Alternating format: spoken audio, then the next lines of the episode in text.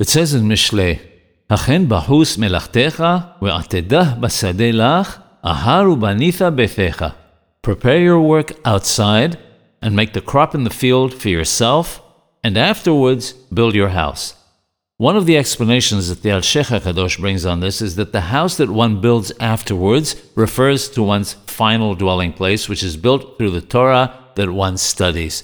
If one needs to work for a living, one should go into a line of work that one doesn't involve intermingling with others, and two, ensures that he has the majority of his time free to study Torah.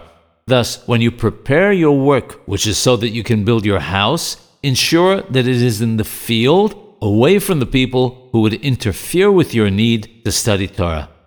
Even if one's income is modest, one should immediately start building one's house, meaning learning Torah, even if all your income is only sufficient for yourself. One should endeavor not to have to rely on others for support. That's why the verse says, Build your house. If you don't let others help you build it, you will receive the reward that would otherwise go to them.